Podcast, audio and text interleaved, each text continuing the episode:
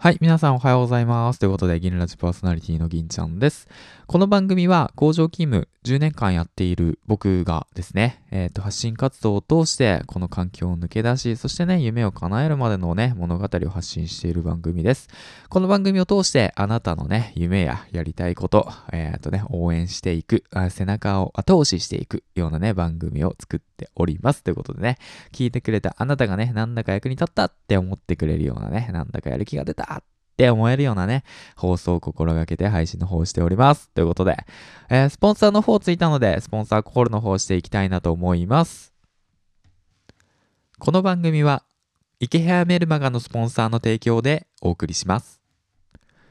はい、ということで、えー、っとですね、まあ、今日、今、時刻が朝の6時なわけで、うん。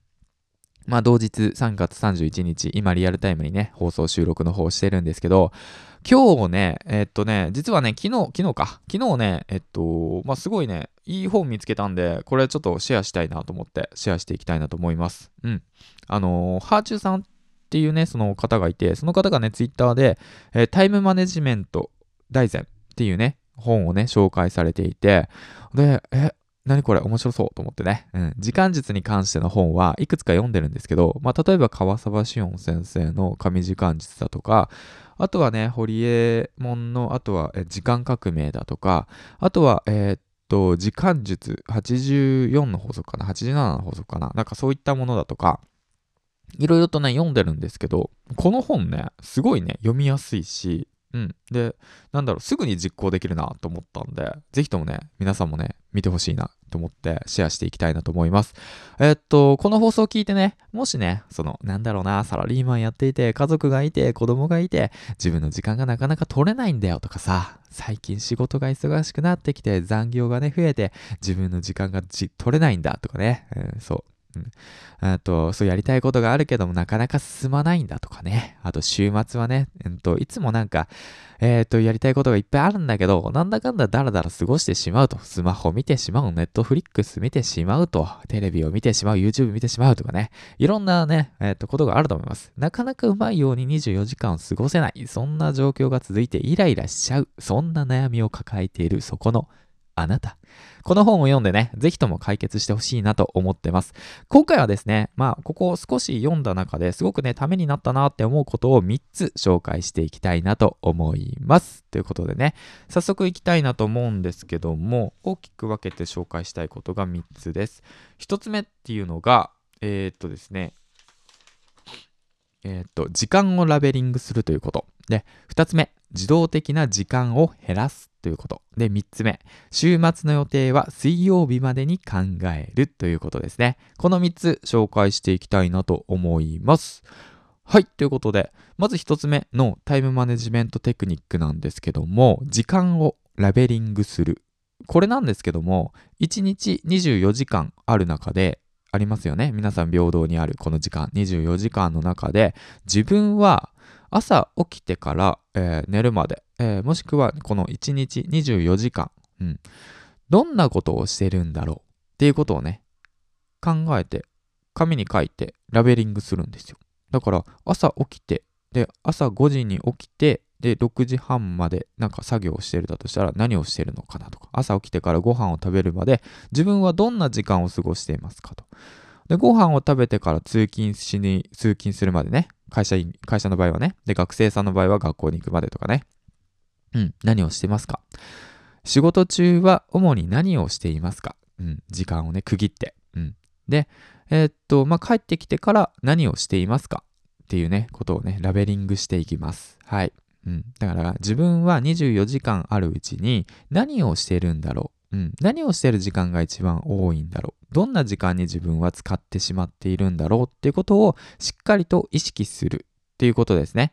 ここでポイントなのが、時間を5つに大きく分けてみるっていうことをするとおすすめですよっていうようなこと書いてありますね。大きく5つに分けます。だから朝起きて、朝の時間帯、午前中をまあ大きく、えー、と2つ、3つ、2つに分けて、午後を大きく3つに分けて、自分は大まかな、えー、と時間、何をしてるのかなっていうことを把握してみるということですね。うん。そこ。はい。で、2つ目、自動的な時間を減らす。これなんですけども、受動的っていうのは、まあ、受け身な形の時間ですよね。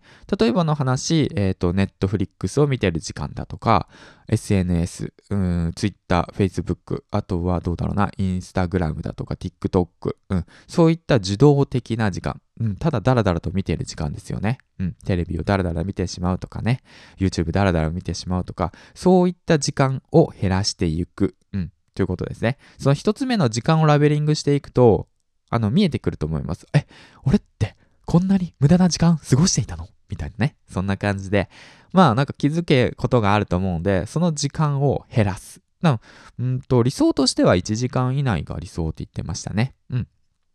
まあその中でも受動的な時間なので能動的だったら別ですよ。自分がコンテンツを作成してでそれを SNS 上に発信するそれをうんと目的とするのであれば、それはね、えっと、自動的ではなく能動的。自らやりたいなって思うこと。まあ、でも自動的と能動的、しっかりとね、自分で判別しなくちゃいけません。